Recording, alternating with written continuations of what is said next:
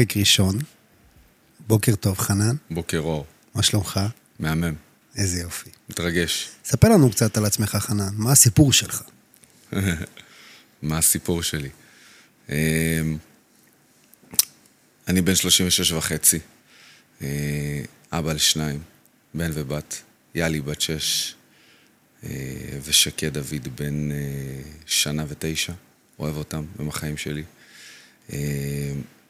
אני בתחום התחלתי ב-2011.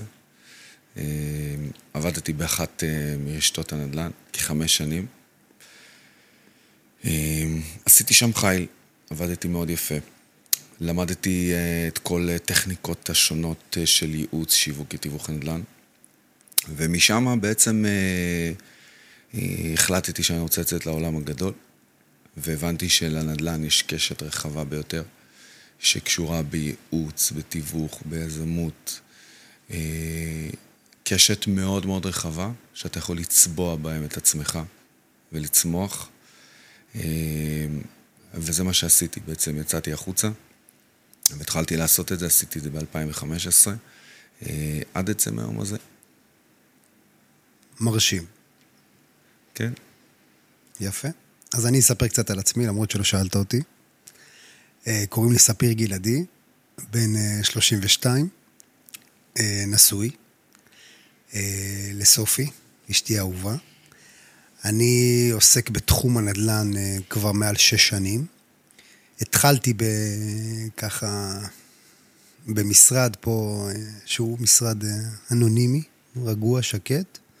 היה חשוב לי כן להיכנס לאיזה מקום שלא להיות עוד אחד, אלא להיות האחד, שככה יתמקדו בו ויתרכזו בו.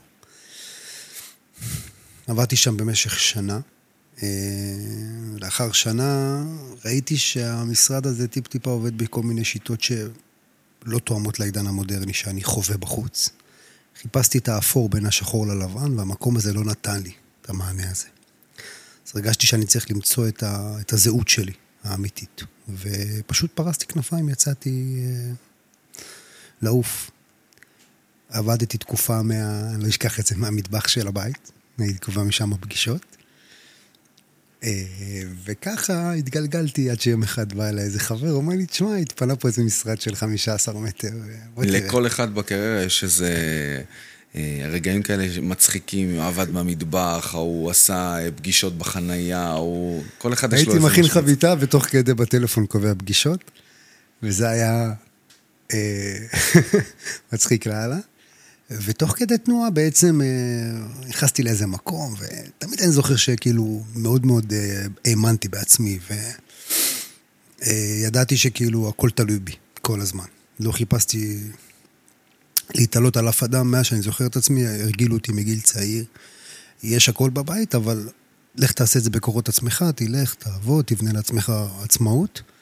ובאמת הייתי מאוד עצמאי מגיל צעיר, ואני חושב, זוכר שזה דבר שמאוד מאוד עזר לי אה, גם לפרוס כנפיים כשיצאתי מהמשרד שהייתי בו. הוא נתן לי, דרך אגב, המון כלים, ונתן לי את קרש הקפיצה הראשוני. ואז פשוט אה, הגעתי לאותו משרד של ה-15 מטר, נכנסתי אליו, אמרתי, טוב, יאללה, בוא נתחיל. התחלתי, ואז אה, התחלתי ממש לגדול ולהתרחב, והגדילה הייתה מאוד מהירה, אפשר להגיד. ואז פשוט הייתי צריך כאילו אה, לבחור מקום יותר גדול. אז לקחתי באותה קומה שהמשרד היה בה, משרד טיפה יותר גדול, אז ממש אני זוכר שהעברנו את השולחנות ככה בידיים אה, ואת המחשבים והתמקמנו, ועד עצם היום הזה אנחנו חברה שמונה עשרה סוכנים, התקדמנו טיפה, והפנים קדימה. תמיד אני אומר, אה, בטח בוותק שלי, שאני כמעט 14 שנים בתחום, אני זוכר שהיינו בבאר שבע ממש מאות מתווכים, גם בארץ לא היה כמות כזאת של יועצי ומתווכי נדל"ן. תמיד אני אומר, כמות הסיטואציות והדברים שאנחנו עוברים במהלך הקריירה, אי אפשר לתמצת אותם. אנשים אומרים לי, תגיד, מה הסיפור שלך? מי אתה? מה, מה עומד מאחוריך? איך הצלחת? איך עשית? אי אפשר לתמצת את זה. אז אני תמיד אומר, אני בן ככה וככה, יש לי ככה וככה, עשיתי ככה. אי אפשר לתמצת את הכל במשפט, זה לא יעזור, אפילו לא בפודקאסט. זה מאוד מאוד מורכב, סיטואציות ומשאים ומתנים, ושאנשים מבינים שאתה היום, אתה יותר מבין את זה, שאתה עוסק בתחום שהוא שליחות.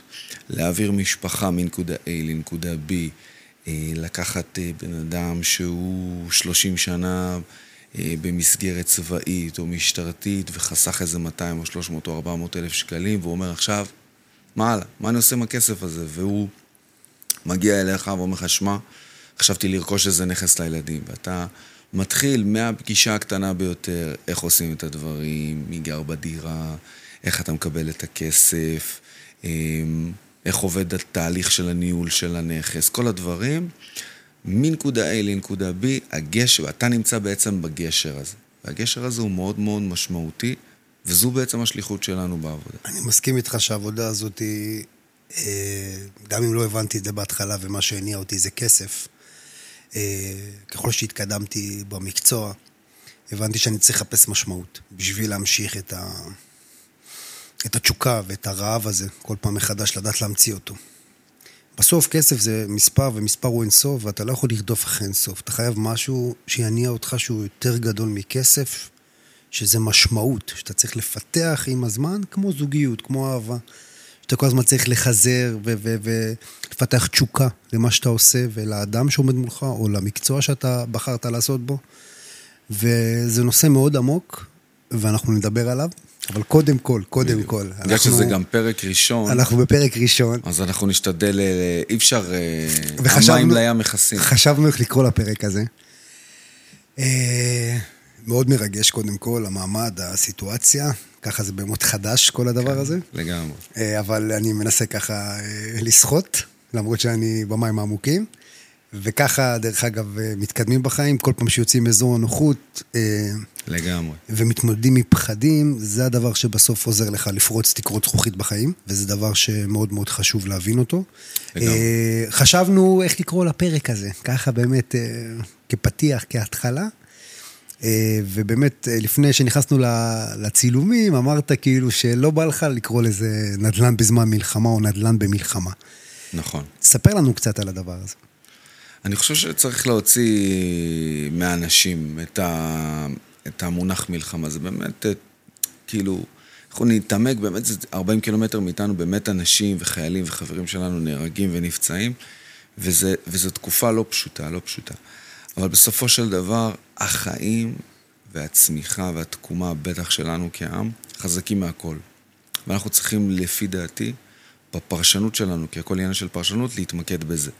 כי בסופו של יום, חיים משפחות, עוד שמונה, תשעה מיליון אנשים, למעט 150, 200, 250, 300 אלף חיילים שנמצאים ושומרים עלינו, ואנחנו מתפללים עליהם ומחזיקים להם אצבעות שהם אה, ינצחו בוודאות, אנחנו כבר מנצחים, אבל מחזיקים להם אצבעות שהם ישמרו על עצמם, אבל אני אומר, החיים ממשיכים.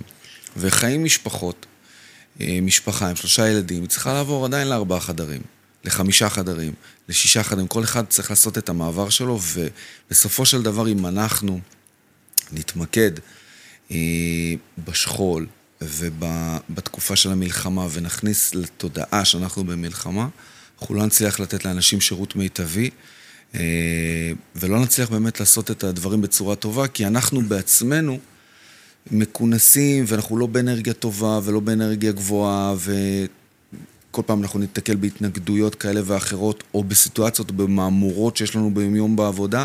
ולא נצליח לתפעל אותם. אתה יודע, אני מאוד מתחבר לפרשנות שלך. אז לכן אני חושב שצריך לקרוא לזה, לפי דעתי, אה, נדל"ן בתקופות משתנות.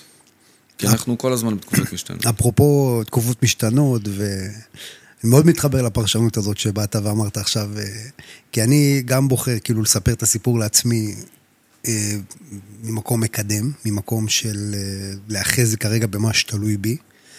כאילו יצא לי ככה לחשוב עם עצמי שהגיבורים שלנו כרגע נלחמים למען המולדת, למען המדינה, אז הם נלחמים בגבול, ואנחנו בעצם התפקיד שלנו ביקום הזה זה להילחם בעורף.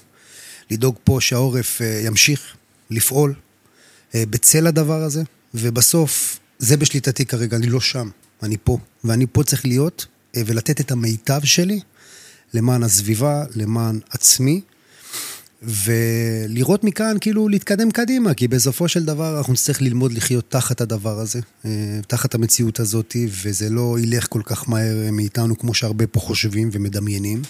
זה אירוע שלא התמודדנו איתו מקום המדינה, ואני לא זוכר בכל שנותיי הבוגרים והמוקדמים יותר, אי פעם שהייתי צריך לחוות רגשות כל כך מעורבים. לא היה, לא היה. לגבי לא אה, אה, אירוע שהוא אה, מכונן ויירשם פה בספרי ההיסטוריה, וילך איתנו, טוב. לדעתי, אה, המון המון שנים קדימה.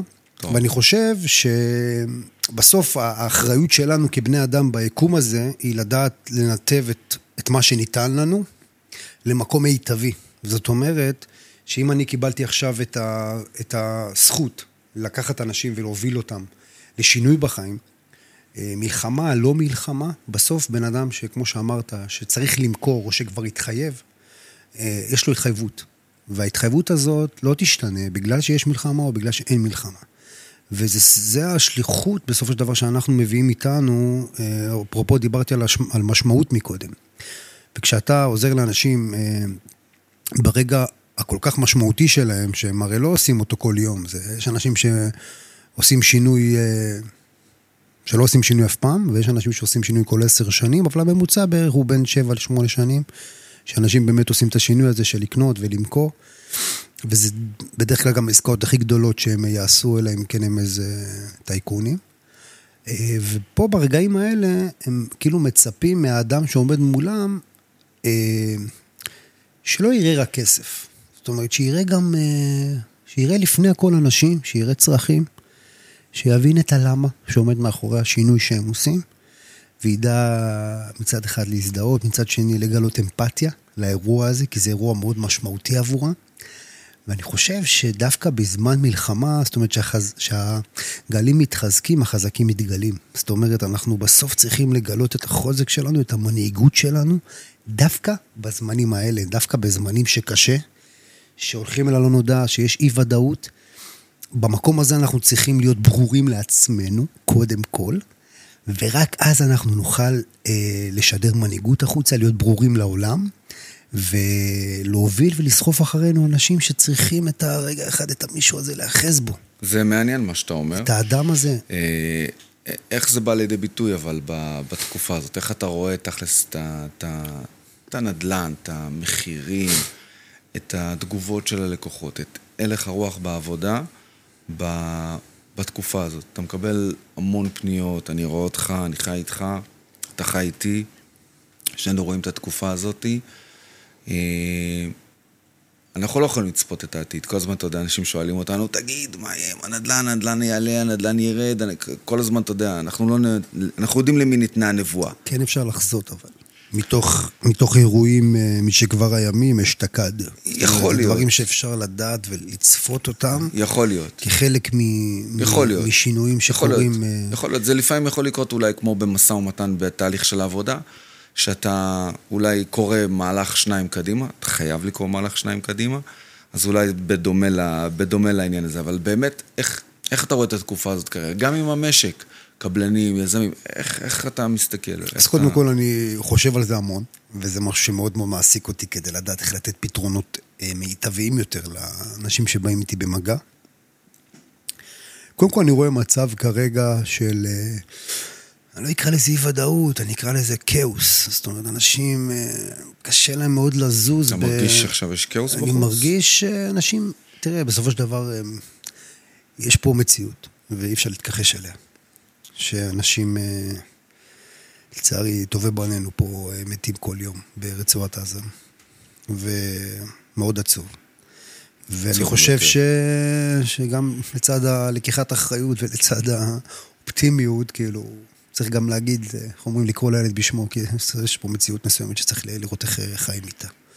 אז יש הרבה אנשים שמונעים אה, ממקום שהוא רגשי, שקשה להם לעשות פעולות של השקעה ו- התרוממות בפרק זמן כזה, ויש גם כאלה שמבינים שהשוק הזה לא יכול ליפול בשום צורה, כי הוא ממונף, ו- ואנשים, הון שלטון מושקע בו, ובנקים מושקעים בו. זאת אומרת, הגורמים הכי הכי בכירים במדינה הזאת אה, מחזיקים באחוזים מאוד גדולים מהשוק הזה, והם לא ייתנו לשוק הזה ליפול בשום צורה. אה, כמו שאנחנו רואים מקום המדינה, השוק הזה, גם אם היה לו איזה פרקי זמן של... אה, למרות שכשעלתה הריבית, היא, היא עלתה בהפתעה. נכון. אנשים yeah. קמו כרעם ביום בהיר, בום, 4.75. היא עלתה בהפתעה לא בגלל שוק הנדל"ן בהכרח, אלא בגלל מציאות שנוצרה פה של כסף שנשחק ומאבד מהמשמעות שלו. נכון, אבל חצי ישיר לנדל"ן, חצי ישיר למחירי הדיור. אה, אני דווקא מהמאמרים שקראתי, זה לאו דווקא, אה, אתה יודע, אה, קשור במאה אחוז לא, לנדל"ן. לא, לא קשור לנדל"ן, אבל אני מתכוון היום, אם אתה לוקח מיליון שקלים, לפני שנה, היית מחזיר עליהם ל-25 שנה, בסביבות ה-4,000, 4,500 שקל. כמה אתה מחזיר היום? 6. 6 ומשהו. משמעותי מאוד מאוד מאוד. לזוג שמכניס ביחד הכנסה ממוצעת שאנחנו מכירים במדינה, 15 או 17 או 18 ביחד, פחות או יותר. תראה, בסוף הכסף עולה יותר, אבל uh, כשאתה רואה את המציאות שנוצרה פה, של צוואר בקבוק שהולך uh, ומתרחב, ופשוט אנחנו, uh, טיפה מזכיר לי, ההשוואה היא לא כל כך... Uh, זה לא בר השוואה בשום צורה, אבל זה טיפה מזכיר לי את התקופה של הקורונה. שבתקופה של הקורונה אה, החלטתי ככה לסגל לעצמי את אותה, את אותה התנהלות, את אותה... זאת אומרת, מה שקרה לי בקורונה, אני מרגיש שזה קורה לי עוד פעם, שזה מצריך ממני עוד פעם לחפור עמוק בעצמי ולמצוא פה, פה את הכוח. מאוד דומה, אה, מאוד. למצוא פה את הכוח עכשיו אה, להילחם. תקופה יותר קשה עכשיו מהקורונה לדעתך? אה, בעבודה, בסגירה, בהלך הדברים בפגישות. אני חושב ש... בגורמים שעוזרים לנו, יוצאי משכנתאות, הבנקים, יותר קשה? אני חושב שעכשיו התקופה יותר קשה. יותר קשה? לדעתי. אני חושב הפוך ממך. אני, החו... בחוויה שלי היא יותר קשה, כי אני חווה את הדבר הזה כ... כמשהו שאני, שאנחנו כמדינה חווים אותו באופן אה, פרטני. זה לא משהו כוללני, שכל היקום חווה, ויותר קל לך להזדהות עם מה שקורה. כן, פה... אבל בקורונה, בקורונה לקחו אותך, סגרו אותך, אמרו לך אל תצא מפה. אז אני בקורונה... פה לא אומרים לך אל תצא, ולא אומרים לך אל תלך, ואין לך שוטרים שבחוץ בודקים אם יש לך מסכה או אין מסכה, ולכן אני אומר שהתקופה הזאת היא לא פי מאה, היא פי אלף יותר טובה מהתקופה של הקורונה, בגלל שאתה בעצם פתוח, אתה יכול לעשות עסקים, כלומר, יש מי שבוחר להסתכל לדוגמה כמונו בפרשנות דומה, ואני מגלה שיש לא מעט אנשים כאלו, ויש מי שמסתכל בצורה אה, כמו לא מעט לקוחות שלנו, שאתה אומר להם, חבר'ה, יש כרגע זוג, הם בשטח, יש להם תקציב, יש להם זמן פינוי מוגדר, הם חייבים לעבור לדירה, הדירה שלכם תואמת לדירה שלהם, אפשר לעשות אחלה קונקשן ולסגור עסקה. מה אומרים לך? תשמע, ספיר, אנחנו לא ככה, אני, אנחנו לא בשלים, אנחנו לא רוצים, אני לא סגורה על עצמי התקופה הזה, ויש אחד שיגיד לך, שמע, ספיר, הכל בסדר, תביא אותם, אם תהיה הצעה, דבר איתי, אנחנו פה. בדיוק אותו דבר. אני חושב שבקורונה אנשים קנו אה, הרבה אחרי ש... טיפה, טיפה אחרי שהקורונה התבהרה, אנשים קנו ממקום רגשי. בקורונה לא נתנו לאנשים לצאת מהבית. אנשים אבל קנו ממקום רגשי אה, מאוד מאוד עמוק, שבא ואומר, הייתי תקוע בבית ולא יכולתי לפגוש אף אחד, והייתי באיזה מין... אה, נכון, אבל זה קרה שנה כל אחרי. כל העולם סגר עליי, ואז פתאום נוצר, אה, השוק קפץ באיזה 10-15 אחוז, של כל הדירות גן, קוטג'ים, מגרשים. אתה חושב שזה יקרה גם עכשיו? אני חושב שעכשיו זה יקרה פי כמה וכמה, זאת אומרת, עכשיו וואלה. זה יכפיל את עצמו. בוא, בוא נדבר כי... במספרים, דירה אז, של מיליון שקל, בעוד שנה אני, כמה תעלה? אני לא רוצה ללכת איתך לדבר הזה כרגע, אני רוצה להגיד לך משהו אחר. אני אגיד לך מה הסממנים שאני רואה, ותראה אם אתה מתחבר לזה. אני חושב שקודם כל, אה, בעיית העובדים שיש כרגע במדינה. עד שיתגברו עליה, זה תהליך תחום. שייקח פה איזה חצי שנה, שמונה חודשים, עד שיתגברו על הבעיה הזאת ויכילו את, אה, את כמות ה... כמו שאתה יודע, יש בסביבות ה-150 אלף אה, עובדים באתרי הבנייה ברחבי הארץ, ויש כמעט אה, מעל 60 או 70 אלף דירות לפני מסירה. זאת אומרת, זה מספרים אסטרונומיים. וביום אחד פשוט השוק קפא. זאת אומרת, אין עובדים, אין מה שיכיל את השינוי הזה. ועד שהמדינה פה, עם כל הבירוקרטיה, משתלטת על האירוע הזה, זה, זה, זה לוקח המון זמן, כי יש דברים בסדרי העדיפויות שהם יותר אה, משמעותיים וגבוהים. ופתאום נוצר מצב שאתרי בנייה פשוט קפואים. ו... אתה לא חושב שזה יביא קבלנים שיצוץ להם איזה רעיון יצירתי, אני מדבר על הקבלנים, על, ה, על הטופ 10 במדינה, אוקיי? שטופ 10, החבר'ה הגדולים, על איזה רעיון יצירתי עם הכמות עובדים. אז אני חושב שזה לא תלוי רק בקבלנים, כי בסופו של דבר עלויות בנייה אה, מושפעות גם מעלות עובד. אני חושב, אם אתה שואל אותי, ש... אני שואל אותך. אז מצוין, תמשיך לשאול אותי, אני אוהב שאתה שואל אותי.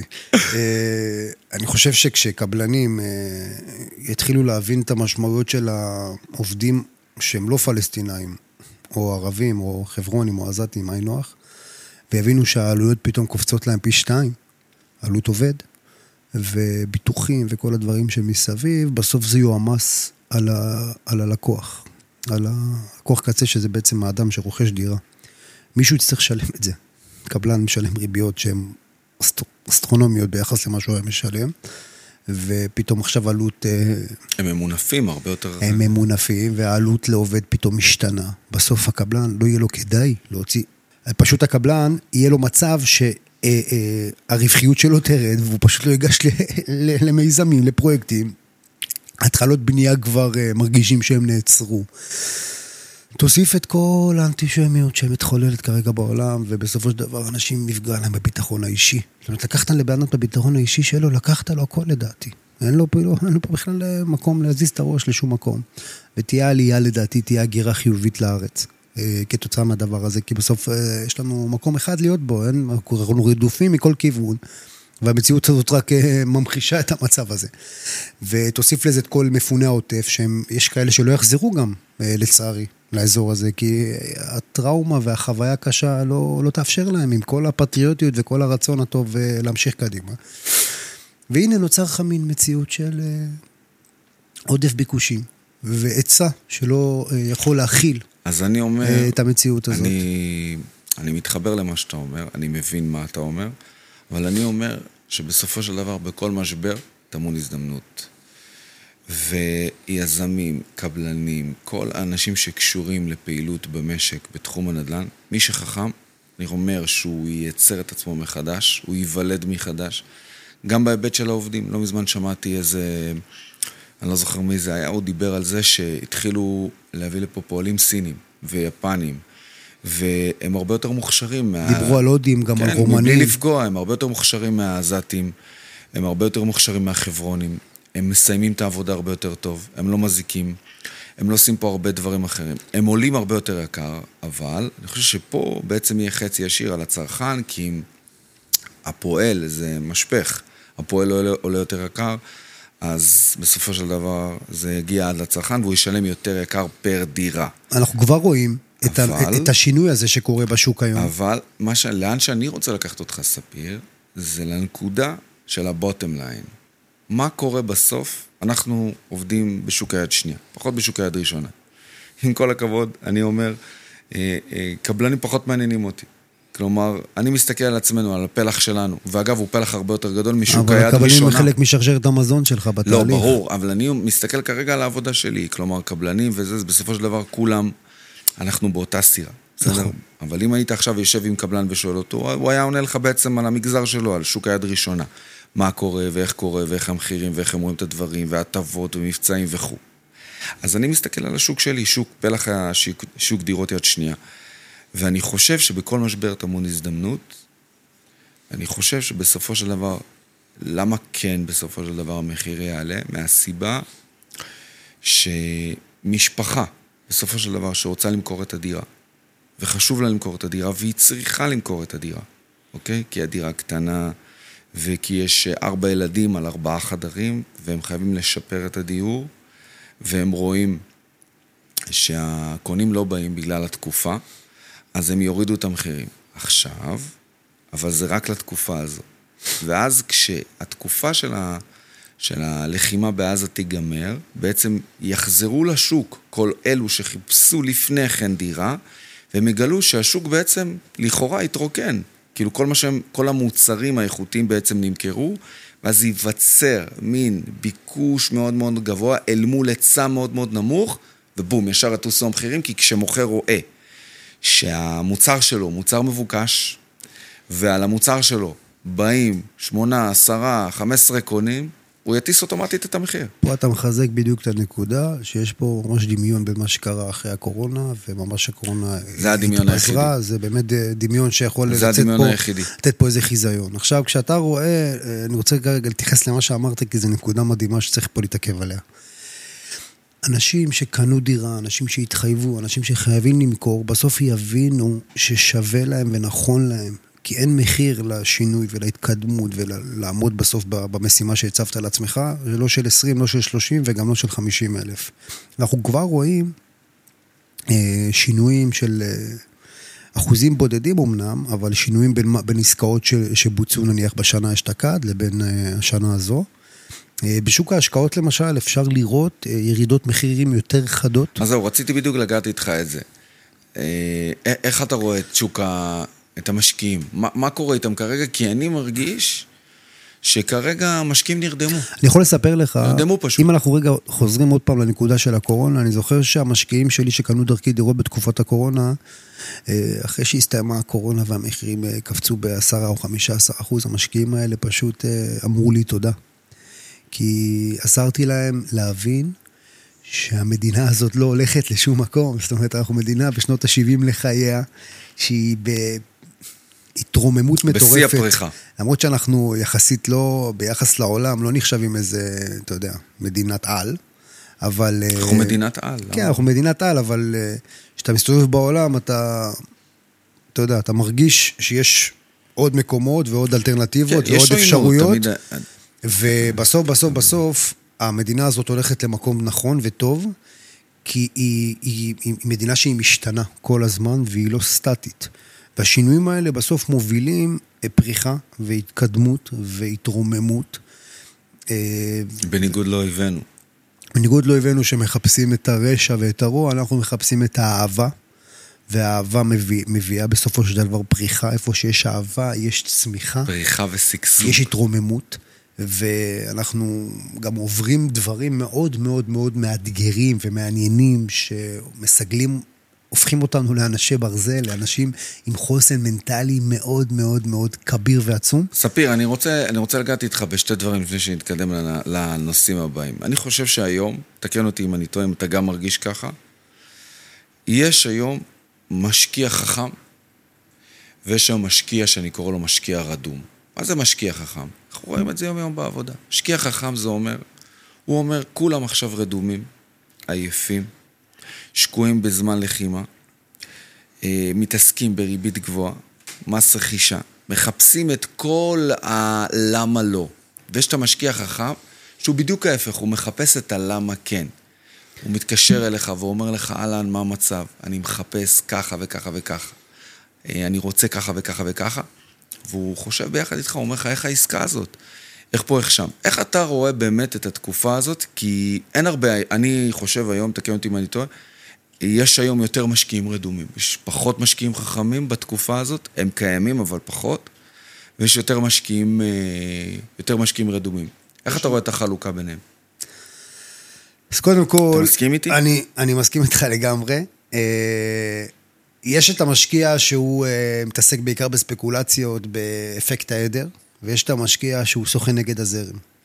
בדרך כלל, המשקיע הזה שסוכן נגד הזרם, מגיע, מגיע למרחקים ארוכים, והוא בסופו של דבר מתבסס על עובדות, ולא על אה, פחדים של, אה, של אנשים שככה הוא מתייעץ איתם ואין להם מושג. סוכן נגד הזרם, זה ה... בתחום הזה.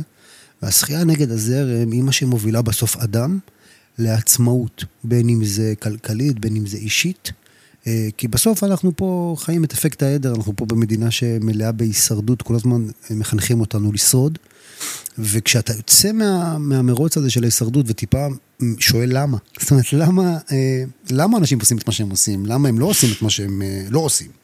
ואתה יורד לעובי של הקורה ומבין שדווקא בזמנים של משבר, זה הזמן לעשות את הצעדים, למצוא את ההזדמנויות. אתה מתעסק בריבית, שנניח אם תשלם אותה, אז היא מתייקרה לך בשנה בין עשרה ל...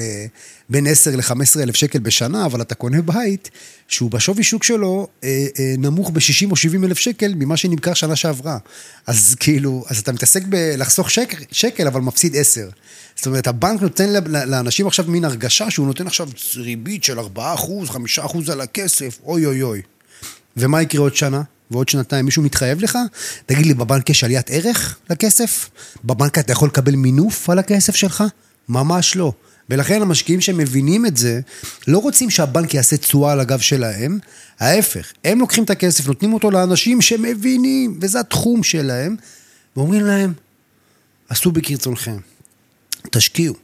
בסוף אתה צריך רק בן אדם אחד שאתה סומך עליו ומאמין בו, אה, שינהל לך עבורך את התיק השקעות שלך. כן, ספיר, אני מסכים עם מה שאתה אומר, שנינו רואים באמת אה, באותו המשקפיים את, ה, את, ה, את מה שדיברת. רק אני אומר, בסופו של דבר, בוא, בוא יהיה לנו, בוא נשים רגליים על הקרקע. בשורה התחתונה, בא אליך היום בן אדם עם 600 אלף שקל, ואומר לך, ספיר, על ה-600 אלף שקל האלה, יש לי מס רכישה 8%, שכר טרחה של היועץ והמתווך, שכר טרחה של עורך דין, הגעתי ל-750 אלף שקל. בשורה התחתונה, העסקה התייקרה לו בין 100 ל-150 אלף שקל יותר. שנייה. היא התייקרה לו בעוד עשרה אחוז. שנייה, שנייה. בערך, ממה שהוא היה צריך לשלם. יותר מעשרה אחוז. לא. היא התייקרה לו כי אם הדירה זקוקה לשיפוץ, אז הוא גם צריך שיפוץ. כלומר, העסקה התייקרה לו באזור ה-150 אלף שקל, והוא אומר לך, שמע, איך אני מתמודד עם זה? אתה, אתה, אתה מבין את הראייה? כלומר, בסופו של יום הוא משקיע אומנם רדום, אבל משהו בסופו, של... הטיעונים שלו הם טיעונים מאוד מאוד צודקים. איך אתה, כמתווך, הולך לתת לו פתרון לדבר הזה? אז אני בהסתכלות שלי, בראש ובראשונה, שעל מה שאני מסתכל זה לא מה עולה לי, אלא מה אני מקבל, מה אני מרוויח. זו ההסתכלות שלי קודם value for money. value for money, אני מסתכל על זה בצורה מאוד שכלתנית. עם אפס רגש. זאת אומרת, אני בא ואומר לסיטואציה דבר פשוט. אני שם עכשיו איקס של כסף. מה אני מקבל בתמורה לכסף הזה? הכסף שלקחתי מהבנק לא מעניין אותי. למה? כי זה לא כסף שלי. אני לא מתייחס אליו בכלל ברובד החישובים שלי. אני בא ואומר דבר פשוט, כמה הכסף הזה עולה לי? בשנה. נניח שהגעתי למסקנה שה-400 או 300 אלף שלקחתי מינוף מהבנק, עולים לי בשנה 30 אלף שקל בחישוב שלי. אז אני מוסיף את זה לאותו הון עצמי שהבאתי לעסקה. תוסיף את כל העלויות הנלוות שהיו לי, ובסוף אני מסתכל, עלות עסקה במה יצא לי בפועל מהכיס מול הכנסות.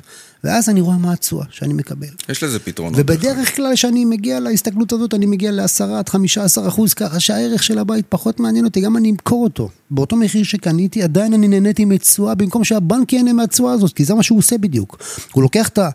נותן לך את הארבעה אחוז שלך, משקיע ומקבל עשרה אחוז, לוקח את השישה אחוז לעצמו ומשאיר אותך עם ארבעה אחוז. למה שאתה לא תעשה את זה? הרי זה כל כך פשוט וכל אחד יכול לעשות את זה, פשוט מאוד.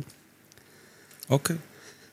כשאתה מסתכל היום על, ה, על הפרק הזה שעשינו ככה, באמת פרק ראשון, אה, התחלה חדשה, אה, למרות שאנחנו עושים צילומים כבר הרבה מאוד זמן, וככה okay. כן. נזרקנו לנושא הזה, ואנחנו בונים את עצמנו בתוך הדבר הזה. איך אתה ככה, מה יש לך להגיד לסיכום ככה לפרק הראשון שיצאנו לקחת קודם כל, זה לא חדש לך שאני לא הייתי אה, ברשת. היה לי חשבון, עד היום חשבון אינסטגרם עם אה, עוקבים שהם בעיקר מעגל קרוב, כן, קרוב, סוג של טכנופוב.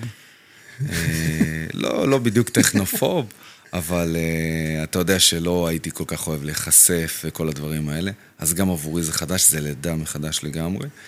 אבל למדתי, אני בתקופה האחרונה, אתה מכיר אותי, אני כל תקופה לומד דברים חדשים ומתפתח וצומח בכל מיני תחומים כאלה ואחרים. אגב, אנחנו נדבר על זה בפרקים הבאים, שזה גם מאוד קשור לסוכני נדל"ן, לעולם העסקים, לצמיחה, לשגשוג. היסטוריה עם פה פתוח, כל הזמן. כל הזמן לרצות ללמוד דברים חדשים, ולאחרונה נחשפתי לעולם הנומרולוגיה. עולם הנומרולוגיה בעצם אה, למדתי בתקופה הזו על נושא, ואם אתה זוכר, אתמול דיברנו על זה, על מה זה יעד, יעד מלשון ייעוד. והבנתי שיש, שיש לי הרבה מה לתת לעולם, מה לתרום לעולם, מהידע, מהכלים, מהניסיון שלי, גם ברמת ההתפתחות האישית וגם ברמת העסקים ובכלל ונדל"ן בפרט. ו... והופעת לי בחיים, ו... וזה חלק מההתפתחות שלי בהיבט הזה של להיפתח ברשת. וחשוב לי גם לתת באמת תכנים טובים, לא, כי לא לבלבל את המוח. יש הרבה אנשים, כל אחד, כל בן אדם שני נהיה מנטור. אני רוצה אני לשאול אומר, אותך, אני אומר, הלב שלנו זה המנטור הכי טוב שיכול להיות. מה לך. הנתינה לדעתך מביאה לחיים? נתינה זה בעצם, קודם כל נתינה זה קבלה. זה אור ישר ואור חוזר. דיברנו על זה גם אתמול. אה, זה טייטל, נתינה. זאת אומרת, אתה אומר במילים אחרות, רק כשאתה נותן, אתה יכול לקבל. במילים אחרות. מבחינה רוחנית, זה סוג של רוח... משהו רוחני טיפה, החשיבה הזאת. הנתינה היא בעצם קבלה. היא לא... היא לא, היא לא משהו אחר. הנתינה זאת אומרת, הנתינה היא בעצם, במילים אחרות, הפצת הטוב, והפצת הטוב עוזרת ל- לטוב. נת- נתינה ו... לחזור. נתינה וחסד זה התכלית, תכלס. זה התכלית. יפה, אני שמח שאנחנו בשלב של... אה, שפיתחנו ככה משמעות, וזה רק עוזר לנו להיות יותר יציבים אה, על הקרקע שאנחנו דורכים עליה, ולסחוף אחרינו אנשים טובים שיתחברו לחזון הזה, כי זה חזון לדעתי ש... מדהים. יפה שעה אחת קודם אה, לבחור בו. חנן, אני יכול להגיד לך שאם כבר לעשות את הטבילת אש הראשונה הזאת עם מישהו, אז אה, לעשות אותה איתך. כנ"ל, אה, היה לי עונג. גם לי. היית, היית מדהים, ותודה. גם אתה. תודה על הזכות.